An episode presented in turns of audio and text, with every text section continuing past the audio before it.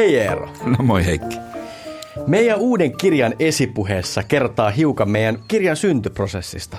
Siinä yhteydessä me kuvataan tätä uppoutumista näihin kirkon ihmeellisiin tarinoihin Liisa Ihmemaa-vertauksen kautta. Siis jossa kaninkolosta löytyy aina uusi maailma. Joo, ja mun mielestä se kuvasi äh, sitä kirjan tekemistä tosi hyvin. Mm. Ja ehkä voi sanoa, että jokainen tarina, niitä on siinä 20, äh, niin oli itsessään oma kaninkolonsa. Oli.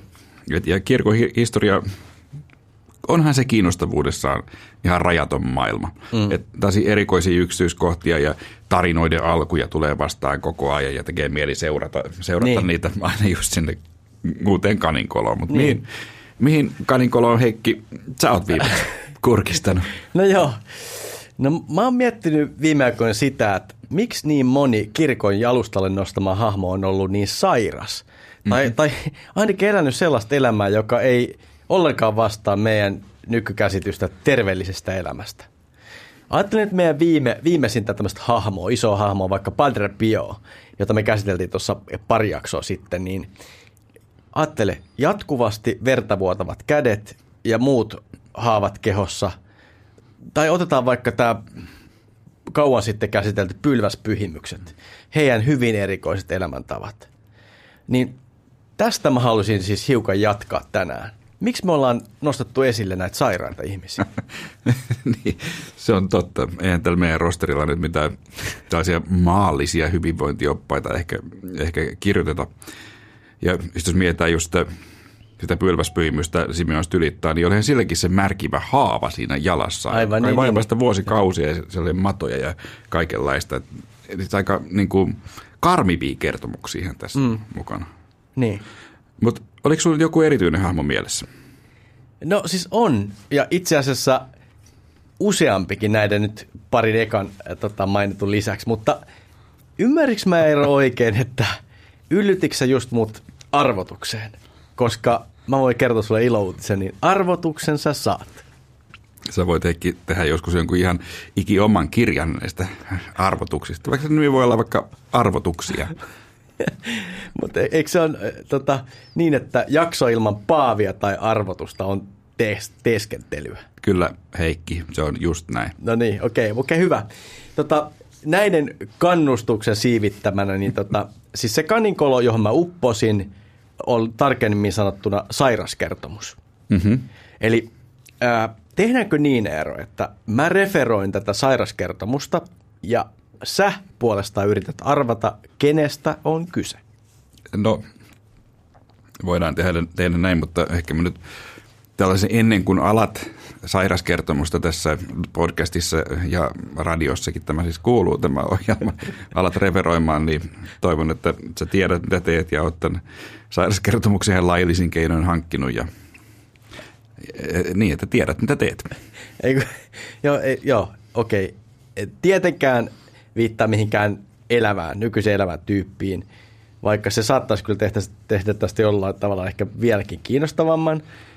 Ja, kyllä siis, että mä on, nämä on ihan laillisista lähteistä poimittu nämä mun tiedot. No, tämä kuulostaa kyllä tosi luottamusta herättävältä, niin ei kai muuta kuin visaamaan.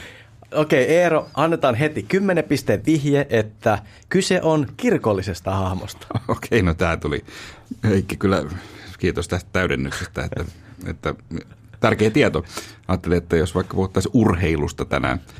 Mutta okei, mä arvaan heti. Olisiko se, tämä Johannes Paavali toinen, niin tämä puolalainen paavi, sehän oli lopulta ainakin tosi sairas ja, ja tosi vanha. Kun sä tykkäät paaveista ja no minäkin niistä voisin tykkää puhua, niin ota nyt taas se pillin peikkauksen. Ei tota, tai ennen kuin sä vastaat, niin tota, mähän en ole vielä edes kysynyt mitä. Mä en ole esittänyt vielä, että mä vastaan tämmöistä niin kuin, yhteistä niin kuin tämmöistä pelikenttää rakentanut. Siis okei, okay, Johannes Paavali toinen on kyllä hyvä vastaus moneen kysymykseen, mutta tähän se ei sovi. Okei. Okay.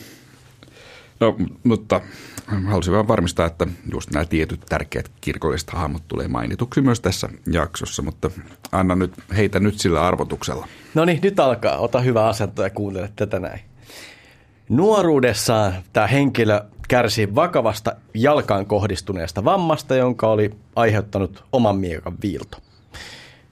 Sitten yleisen ahdistuneisuuden lisäksi tämä henkilö kärsi 30 ikävuoden puolesta siitä ää, puolesta välin lähtien vakavasta ummetuksesta joka aiheutti peräpukamia ja peräaukon prolapsian, eli tämmöisen ulosluikahduksen. Kestääkö tämä vielä pitkään? Tämä on aika pitkä. No 40 ikävuoteen tulossa hän kärsi tinnityksestä, päänsärystä ja huimauksesta, jotka oli seurausta kroonisesti märkivästä välikorvan tulehduksesta. Ja nykyinen diagnostiikka puhuisi ehkä Menierin taudista. Ja lähes samoihin aikoihin alkoi tämä henkilö kärsiä säännöllisistä rintakivuista, kihdistä, koliikista sekä erilaisista virtsaamiseen liittyvistä kivuista. Ja nämä jatkuu siis ihan läpi elämän ja nämä samat taudit oli samanaikaisesti voimassa, kunnes hän kuoli sydäninfarktiin 62-vuotiaana. Mä yritän Heikki jotenkin keräillä itseni täältä tämän kertomuksen jälkeen, koska kuulostahan toi aika hurjalta tai ehkä paremminkin kurjalta. Mm. Ja varmaan tämä ihminen on kyllä, hänen jokapäiväinen elämänsä on ollut aika ikävää. No aivan varmasti on, mutta siis kysymys kuuluu, tässä oli tämä arvotus. Arvasitko tyypi? No tämä arvotus oli sikäli ehkä sanotaanko huonosti muotoiltu, että, että mä en olisi itse tiennyt suurtakaan osaa tästä. Mutta ihan tämä ensimmäinen kohta paljasti siis tämä, että, että hän kärsi vakavasta jalkaan kohdistuneesta vammasta, tästä miekan viilosta, niin sä, sä puhuit tästä meidän uskopuudesta ja Martti Lutterista tässä. Aivan oikein, aivan oikein. Hän siis meinasi kuolla nuorena opiskelijana, koska kompuroi oman miekkansa kanssa.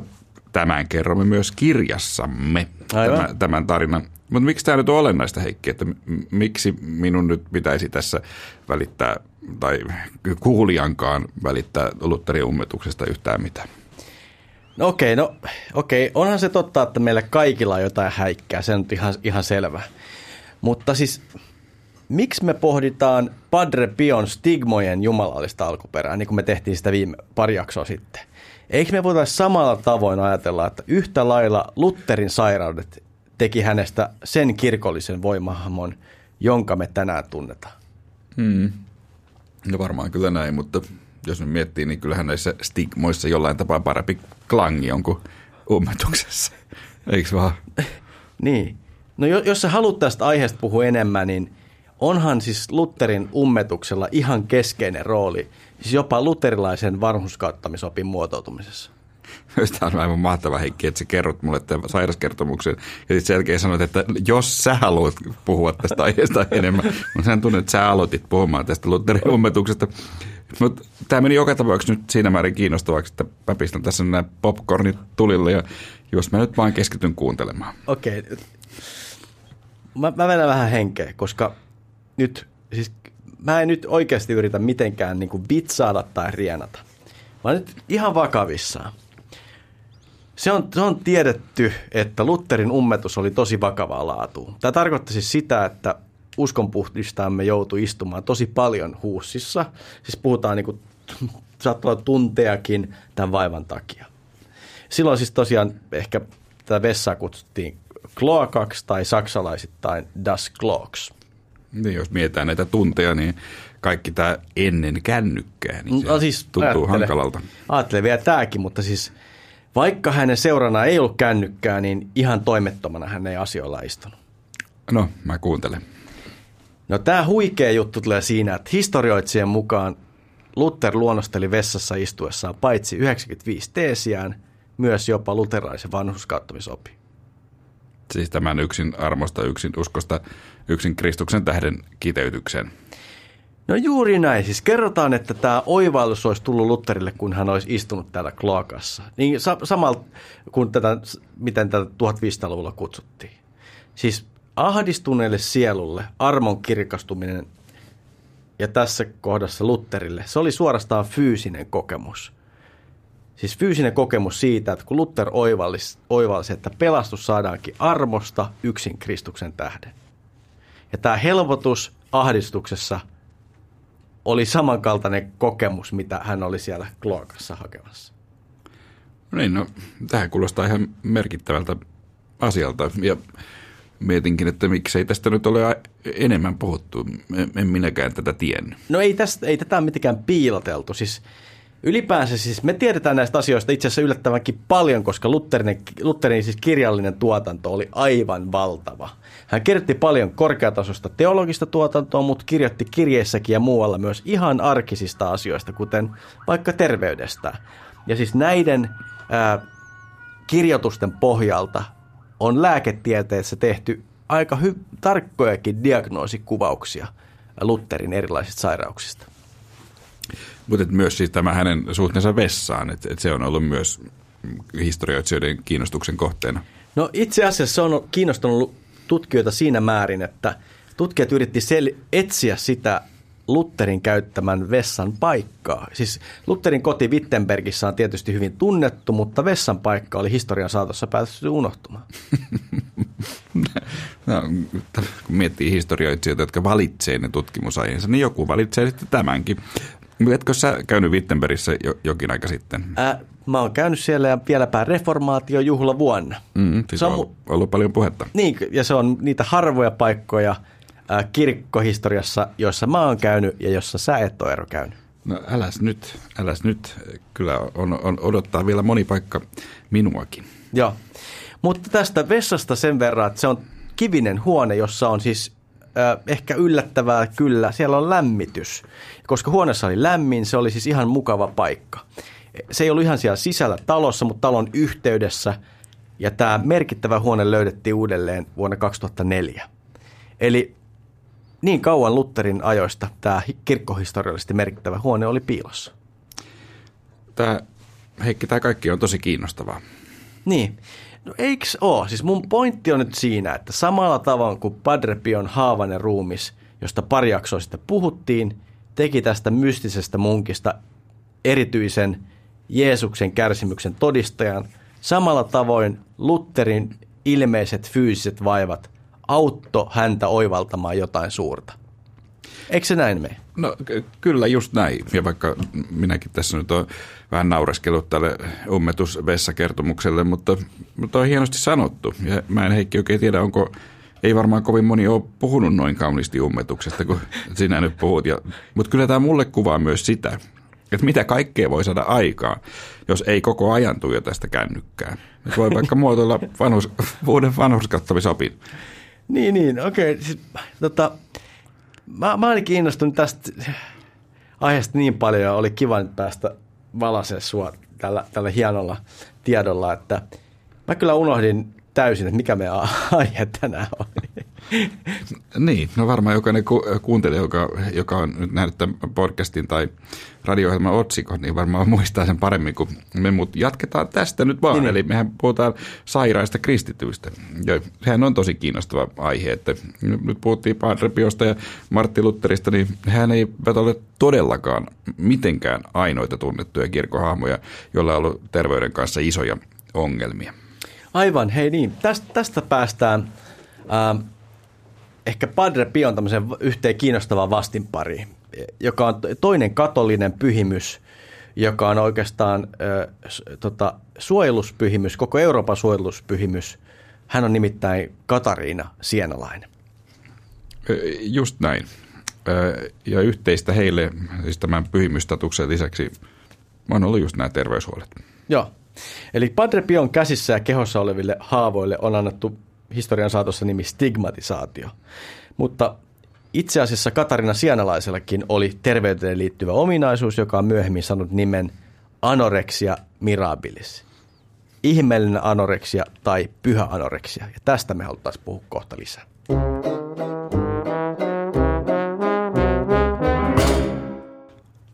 Tänään siis puhutaan sairaista kristityistä ja Katariina Sienalaista sekä esitellään muutama vähän tuoreempikin hahmo viime vuosisadalta.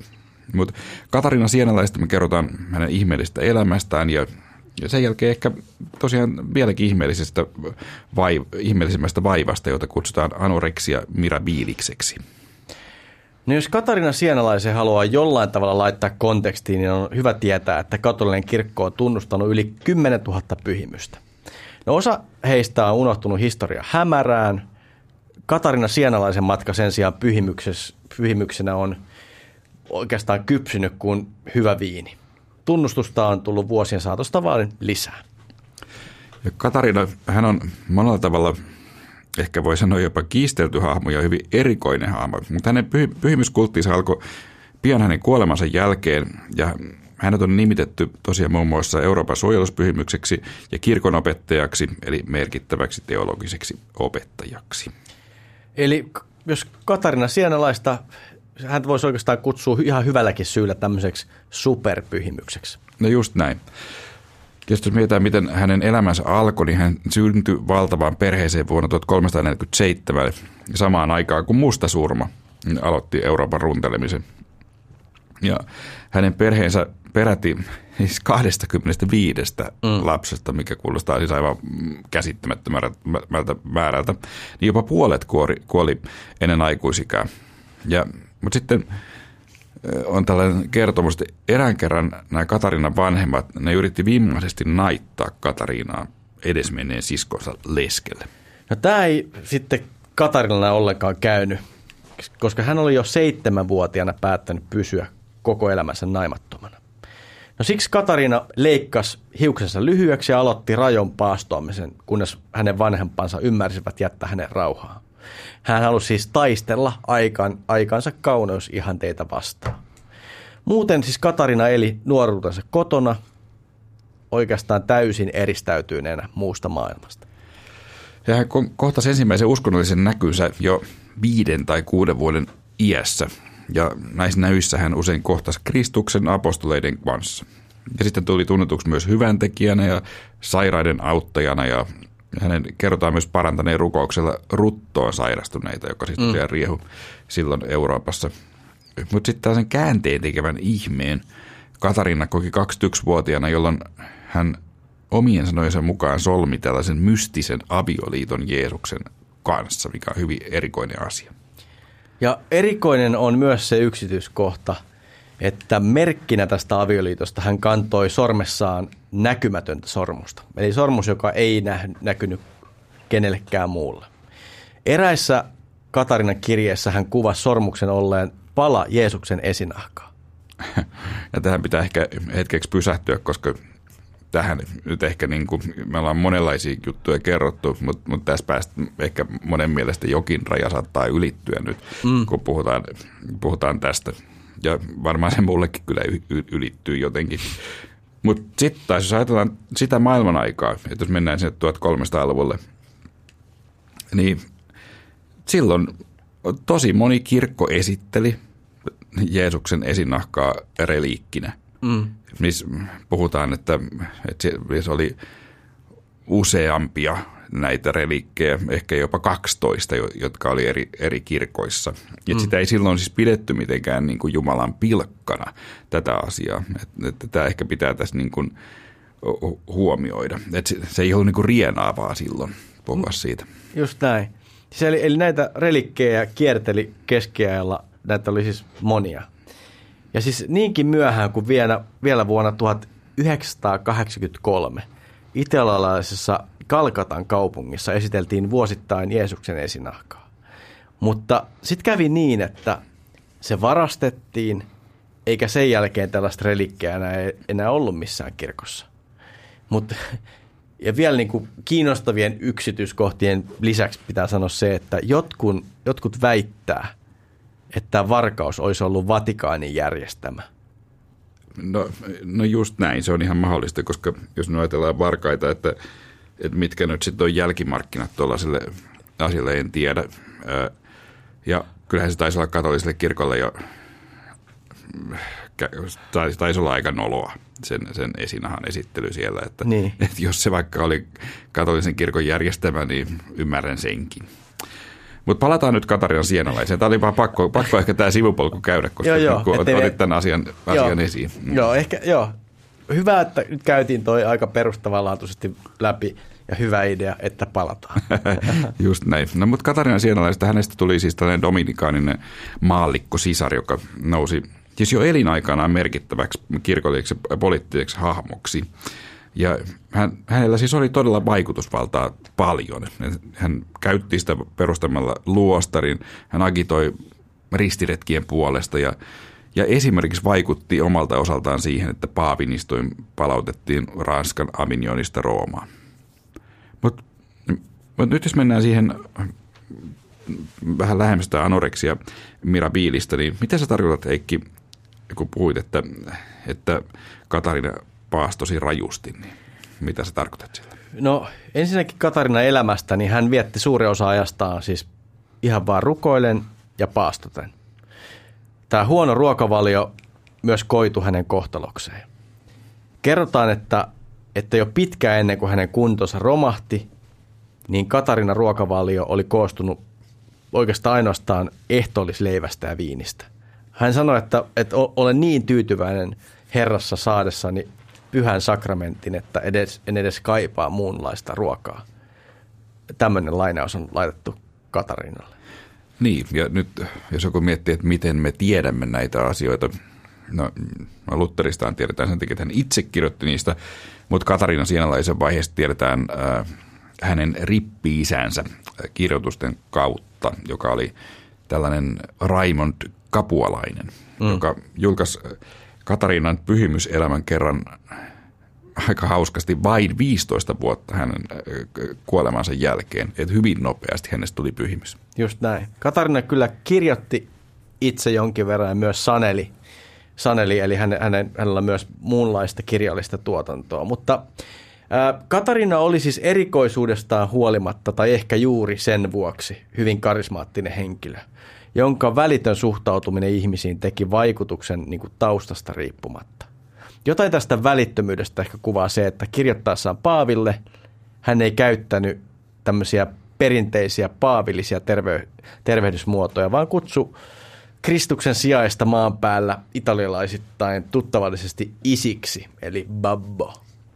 Joo, ja sellainenkin hauska yksityiskohta, että Katarina kuoli 33-vuotiaana, siis samanikäisenä kuin Jeesus. Ja mitä ilmeisimmin tämä äärimmäisyyksiin viety paastoiminen näännytti hänet. Et ensin petti jalat, sitten petti sydän.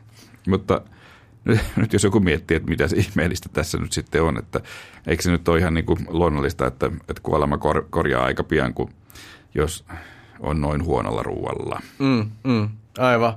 No ehkä tässä olisi taas hyvä pohtia näitä yhtäläisyyksiä Padrepion kanssa.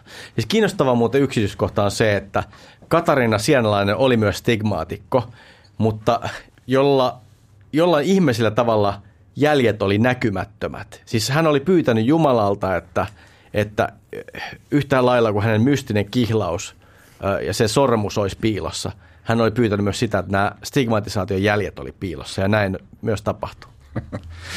Niin, en tiedä, onko nyt oikein tässä nauraa, mutta kyllähän tuossa nyt on tietynlainen, tämän voi ajatella joko tupla ihmeenä, että, että se on niin kaksin kerroin niin kuin suurempi ihme, että ensin ihmisellä on stigmat ja sitten on vielä toinen ihme, että ne ei näy.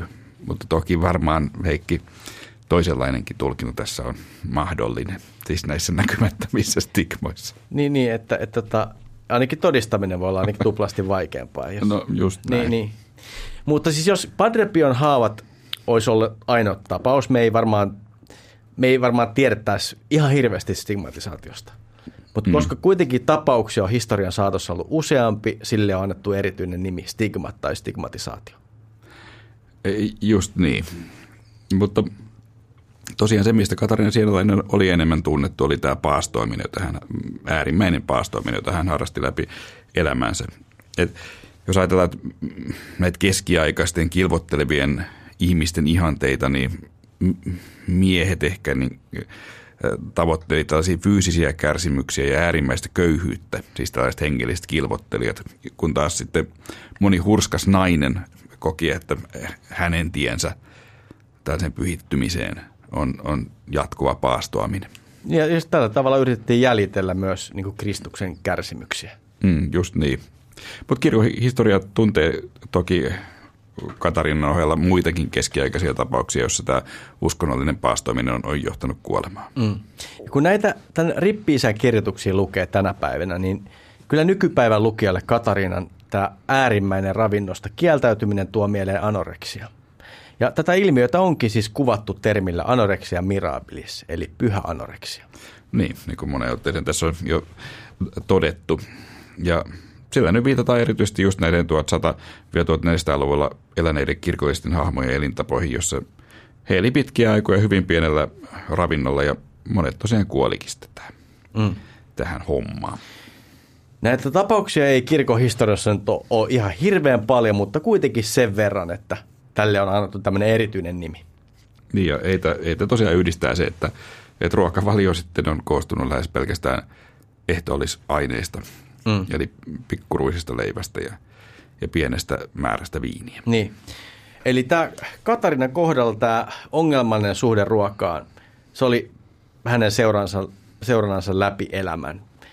Ja tämä rippi isän kehotuksesta huolimatta Katarina ei halunnut eikä hänen sanojen mukaan myös pystynyt syömään lähes mitään. Eli näistä rippi teksteistä saa sen käsityksen, että paastoaminen saattoi olla seurasta Katarinan fyysisistä ja psyykkisistä syömiseen liittyvistä ongelmista. Niin, siis meinaa sitä, että, että Katarina ilmeisesti kärsi näistä asioista, että oli, oli jollain tavalla siis hyvin sairas, eikä pelkästään toteuttanut taas hurskaan naisen ihannetta. No ehdottomasti juuri näin. Siis rippiisä teksteistä ei mitenkään vain niin glorifioida Katarina sienlaisen syömättömyyttä. No, mutta Saan, nyt ollaan tätä, tätä, tätä toistettu, mutta sano Eero, mitä tästä kaikesta pitäisi ajatella? Onko Katarina Sienalaisen kohdalla kyse myös ihmeestä? Niin. No, niin kuin ehkä tuossa hieman annoin ymmärtää äsken, niin, niin vaikka hän on hyvin kiehtova hahmo, niin kyllä mulle Katarina Sienalaissa on niin kuin valtava määrä ristiriitaa. Kaikki nämä näkymättömät ihmeet ja, ja muut, jotka, että mikä se ihme se sellainen sitten on. Ja, ja, ja myös sitten tavallaan tämä, että onko tässä ollut hänen paastoimissaan, on, onko se ollut ihme vai onko se ollut enemmän ikään kuin vaan niin kuin sairauden oire. Mutta varmaan se kiinnostava asia hänessä on just enemmän se, että et, et hän on varmasti ollut sairas ihminen, mutta samalla myös äärimmäisen vaikuttava ja vaikutusvaltainen ja, ja, ja tehnyt ihmisiin – No siis todella suuren vaikutuksen ja, ja, mm. ja siinä määrin, mehän puhutaan hänestä siis meidän kirjassakin, mm. että hänet julistettiin pyhimykseksi hyvin nopeasti, että jotain aivan ihmeellistä hänessä on pitänyt olla, oh. mutta onko nämä sitten ollut ihmeitä, nämä stigmat ja, ja tämä syömättömyys vai onko mist, mitä, mistä siinä on ollut kysymys. Mutta sairaus ja ihmeellisyys hänessä yhdistyy, näin, mm. voi, näin voi varmaan sanoa. Mm.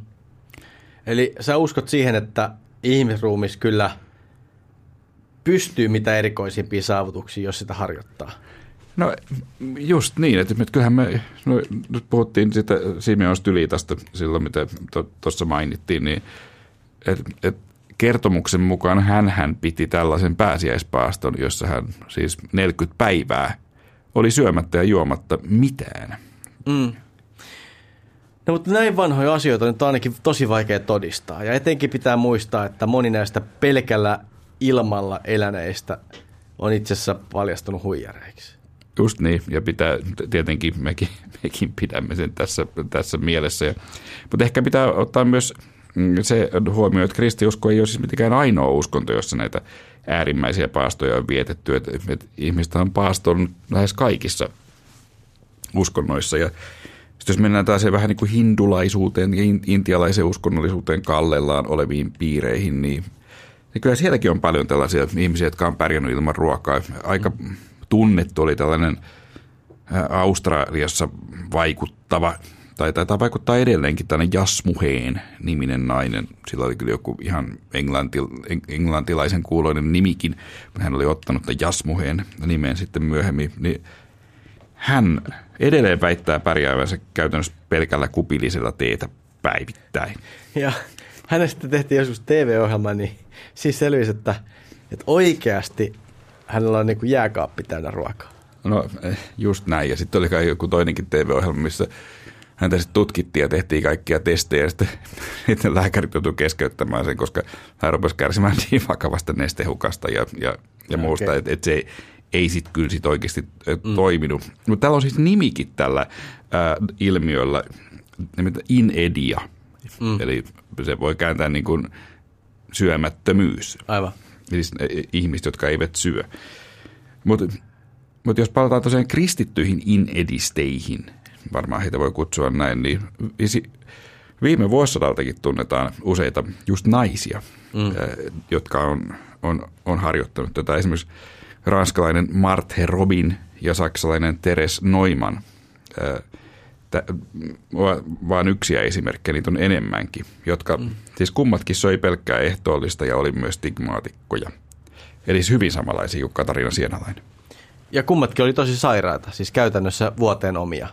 Ja siis joo, kummatkin kertoi myös kärsineitä stigmoista, niin kuin sanoit. Joo, ja, ja varsinkin tämä Teres Noiman ottamatta mitään lopullisesti kantaa siihen, että, että oliko, hän, oliko hän aito vai, vai mikä, niin mun täytyy sanoa, kun äh, häntä googlasi ja, ja tuli näitä kuvia, kuvia hänestä, niin hän oli kyllä joissain valokuvissa kuin suoraan kauhuelokuvasta. Siis niin kuin ne kuvat on aika karmivia, että normaalien stigmojen lisäksi hänen siis silmät vuosi verta. Mm. Et, et sen, hänen naamansakin oli täysin veressä ja et kyllä se oli aikamoista katseltavaa ne kuvat hänestä.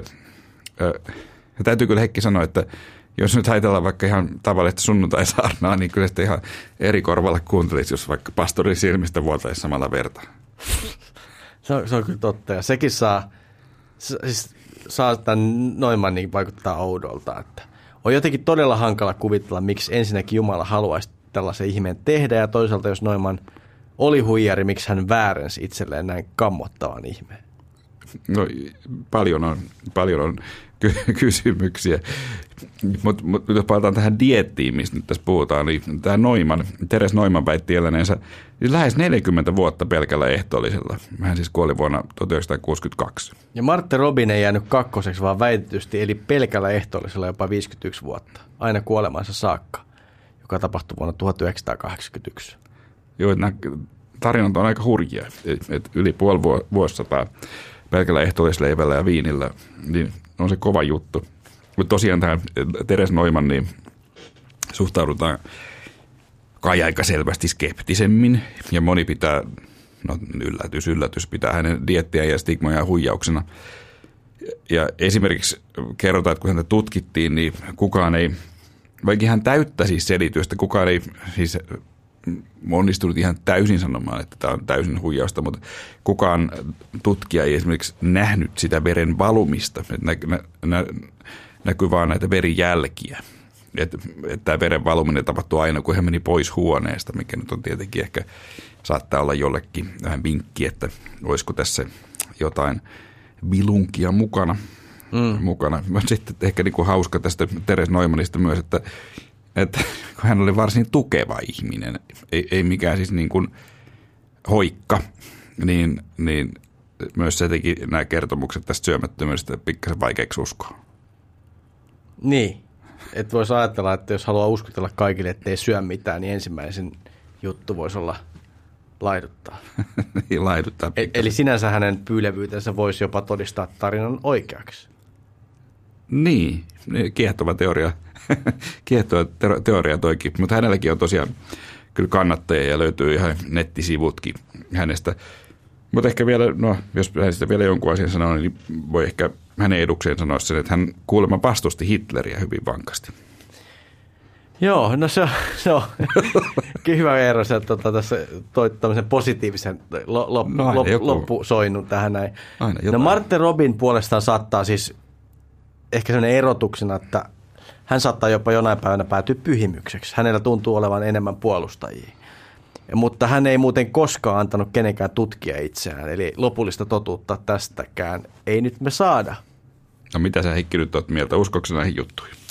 No kyllä nämä kaksi äsken mainittua, niin mä en ehkä näitä sotkis vielä esimerkiksi siihen perusteelliseen tapaan tutkia tätä asiaa, mitä tehtiin Padre Pion kohdalla ja katolisen kirkon kohdalla. Mm. Mua vaikutti siinä kyllä tota, ää, se tapa, millä, miten, millä pieteetillä sitä pyrittiin ihan, sitä to, ihan totuutta saamaan selville.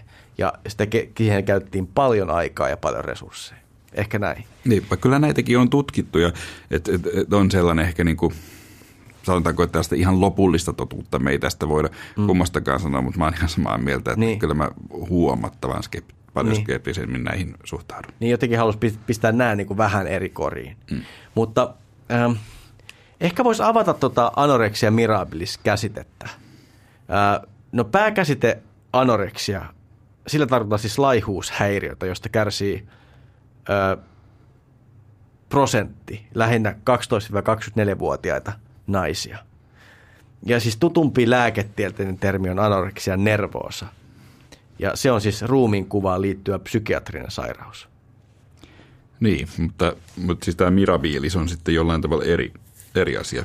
Niin, siis tällä viitataan juuri näihin naisiin, jotka näytti olevan, jolla näytti olevan samanlaisia anoreksia liittäviä ongelmia. Ja tota, myös heidän hurskauden harjoittamisen tavoissa oli paljon samaa. Siis nykyään tätä anoreksia mirabilis käsitettä ei ole enää olemassa. Henkilöllä on vain anoreksia huolimatta siitä, minkälaisen merkityksen hän nyt itse tälle asialle antaa. Niin just, ja näin. Ja tosiaan on erilaisia, mutta tästä on kyllä erilaisia käsityksiä, eikö niin, mm, tutkijoiden niin, joukossa, että et, et, voiko ne erottaa, että onko olemassa siis niin kuin tällainen erityinen hurskauden muoto vai – vai, vai ajatellaanko näin, että, että se on kuitenkin ihan samaa anoreksia kuin muillakin? Mm, mm, mm.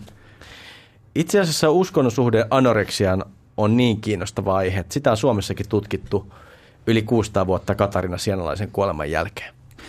No kerro lisää.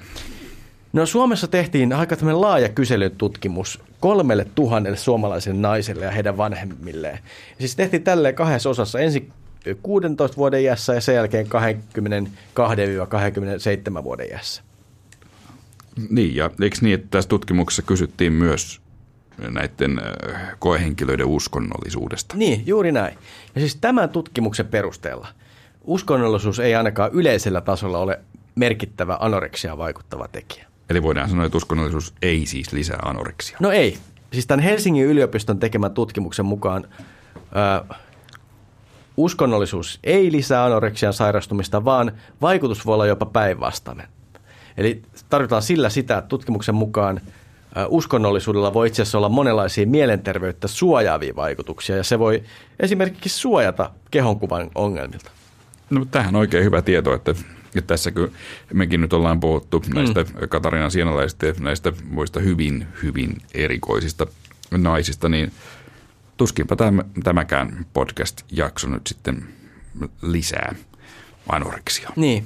Siis tämä tutkimus oli vain Suomesta, joten ei kai sen perusteella nyt voi ihan, ihan kaikkea sulkea pois, mutta kyllä toi, toi esille sen, että minkälaisia hyviäkin vaikutuksia uskonnollisuudella voi olla. Mutta ehkä nyt tavallaan tämä, niinku, tämä asia, minkä ympärillä me ollaan tässä koko ajan pyöritty, mm. on se ydinkysymys mun mielestä on ero se, että että miksi kirkko on halunnut nostaa keskeiseksi tämmöisiä sairaat ihmisiä, jotka, jotka me voidaan ajatella, että se sairauden alkulähde voi olla ihme tai näin, mutta, mutta katsotaan niin fyysisesti tämän maailman silmälasilla katsottuna, he oli sairaita ihmisiä. Niin, no ehkä se pitää sanoa myös, että eiköhän tässä nyt muutama tervekin tyyppi ole ollut meidänkin podcastissa no joo. käsittelyssä ja, ja muutenkin – kirkosta ja kristiuskosta löytyy, mutta eikö me olla ihan niin kuin kristiusko ytimessä tässä monella, monella tapaa? Tarkenna, mitä se tarkoittaa? No jos sä mietit vaikka Paavalia ja Paavali sanoi toisessa korintalaiskirjassa, jossa hän sanoi, että sen tähden minä olen mielestynyt heikkouteen, pahoinpitelyihin, hätään, vainoihin, ahdistuksiin Kristuksen tähden, sillä kun olen heikko, silloin minä olen väkevä. Niin, niin. Eli, eli ajatus siitä, että niin, ytimessä siinä mielessä, että, että Jumalan voima tulee esille heikkoudessa.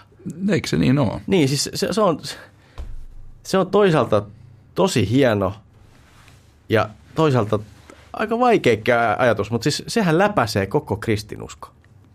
No just niin. Ja Jeesus ei, eihän Jeesuskaan saapunut kuninkaan lailla, vaan koki häpeällisen kuoleman, josta tämä jokainen kirkon katolla todistaa risti mm. edelleen. Ja me puhuttiin Jeesuksen opetuslapsista, että ei, ei nekään nyt, jos miettii, miten heille kävi tässä maailmassa, mm. ei mikään dream team ollut, kun kaikki paitsi yksi mm. koki väkivaltaisen kuoleman. Niin. Eikö tämäkin ole niitä asioita, jotka on jotenkin erittäin vieraita tälle ajalle? Kyllähän me halutaan, kyllähän me halutaan nähdä tämmöisiä niin kuin virheettömiä sankareita. Paljon mieluummin kuin jotain puutteellisia ihmisiä. No varmaan just näin. Ja, ja me tuossa alussa puhuttiin tästä meidän kirjasta ja niistä kaninkoloista, niin, mm. niin mehän tehtiin siinä myös se havainto, että tämä kirkon pitkä historia, että minkälaiset ihmiset on vaikuttanut kirkkoon ja kristinuskoon, niin aika harvoin ne, jotka on vienyt sitä eteenpäin, niin ei ne ollut mitään tällaisia niin kuin vallan haltioita ja täydellisiä ihmisiä, vaan sen niin kuin reuna-alueilta tulevia mm. puutteellisia ihmisiä, jotka on, joilla on ollut ihmeellisiä tarinoita, jotka on tehnyt ihmeellisiä asioita. Mm. No hei, tähän kiteytykseen mun mielestä olisi oikeastaan hyvä lopetella tämänkertainen jakso. Mutta tota, kerro Eero vielä se kuitenkin, että jos ei millään malta odottaa ensi viikon jaksoa, niin mitä kannattaa tässä välissä tehdä? No, kiitos Heikki, että kysyit, koska mä luulen, että vaihtoehtoja on useampia. No mä pyytäisin vielä sua listaamaan nämä mahdolliset vaihtoehdot. No, no, yksi on tietenkin se, että voi avata vaikka Radio Dayn lauantaina kello 21.00. Jos haluat verrata, että kuulostaanko me erilaista radiossa kuin, kuin podcast-ohjelmassa. Ja sitten yksi tapa on tietenkin, voit käydä vaikka meidän Facebook-sivuilla. Joo. Ihan löytyy Facebookista kirkon ihmeellisimmät tarinat. Sieltä voit vaikka, sieltä on tällaisia mahdollisuuksia, että voi tykätä jotain Tykän. julkaista tai voi vaikka kommentoida jotain julkaista. voi tehdä. Se on tosi monipuolinen sivusto. Mutta sitten ehkä voi nyt sanoa, että me ollaan tähän kirjaan viitattu, niin sehän on nyt kaupoissa ja se voi käydä sieltä itselleen ostamassa. Kiitos Eero tästä tietoiskusta ja ää, kirjan kannesta on tehty erityisen hieno, joka on mun mielestä omiaan helpottamaan kirjan löytymistä kirjakaupasta. Näin mä ehkä kiteyttäisin tämä asia. Mutta tiedätkö mikä Heikki on hauskaa? Niin. Ensi viikolla tulee taas uusi jakso. Loistavaa. Siihen asti näkemiin.